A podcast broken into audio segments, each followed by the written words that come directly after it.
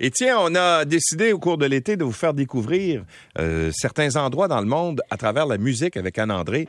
Et aujourd'hui, on commence avec l'Islande. Ben oui, je, je savais pas comment nommer cette chronique-là. Est-ce qu'on appelle Ouais. ça le- les lundis internationaux? On, a- on- Le tour du monde avec Ben, Anne-André. tiens. Voilà, tour du monde. Alors, on lance comme ça un pays. Je suis allée voir ce qu'il y avait dans les palmarès. Ça Ouais. m'intrigue. Euh, en Islande. Qu'est-ce qu'on écoute en Islande, Mais autrement qu'est-ce qu'on écoute, Ouais. justement? On est euh, enseveli par les Américains. hein. On n'y échappe pas. Il y a les Harry Styles de, de ce monde. Il y a les Justin Bieber qui font partie des palmarès. Mais fait étonnant, Louis, il y a des Polonais et des Ukrainiens qui sont dans le palmarès et presque pas d'Islandais. Alors, Ah je bon? vous fais écouter ce qu'ils jouent présentement à la radio. OK. Alors, si vous êtes dans une voiture, mettons, à Reykjavik en ce moment, vous ouvrez votre radio musicale, voici ce que vous allez entendre. Voilà, ça s'appelle Smolaski avec PMI Yalepsi Chas. Traduction libre, nous buvons pour un meilleur temps. Na sklep, skarbie nigdy nie badaj sen Pijmy zalepszy dzień, żeby wszyscy mieli no fest A kiedy skończy się dzień, będziemy nadal tańczyć Wiemy zalet, czas, tak krasny dzień.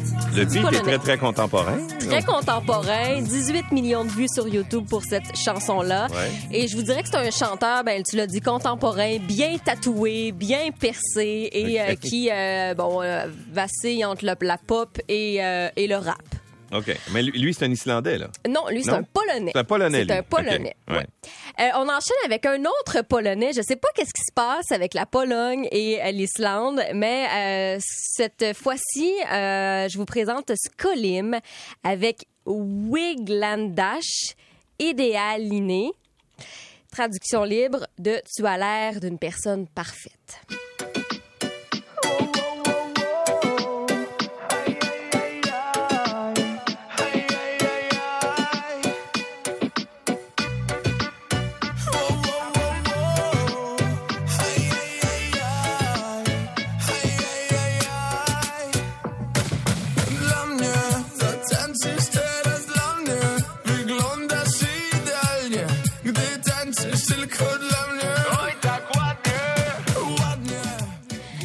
Il y a une petite touche de, de- de disco, Ouais. de rap là aussi, d'électro. Euh, c'est un petit blondinet qui arrive dans un vidéoclip qui est rose bonbon. C'est vraiment à voir.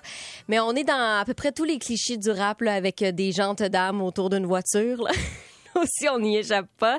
Et lui, il bat des records un peu partout. On est à 22 millions de vues en quelques heures quand le vidéoclip de cette chanson-là est sorti.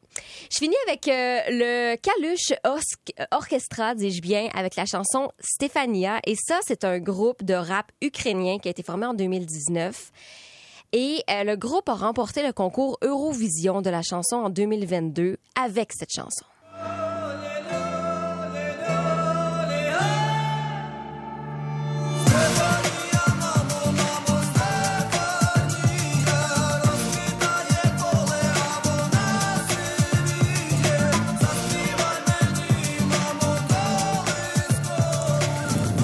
Bon, alors les Islandais aiment beaucoup le rythme. euh, Oui. Bien, j'ai l'impression qu'on n'est pas maître chez nous. Techno, hein, ça- ben, ouais, c'est ça. ça. Donc, Ouais. on va chercher partout ce qui se fait ailleurs, mais euh, on n'est pas dans les palmarès nécessairement si on est euh, un chanteur islandais. Peut-être que ça fera ça tout l'été, en sachant que on aime ce qui se passe dans les autres pays.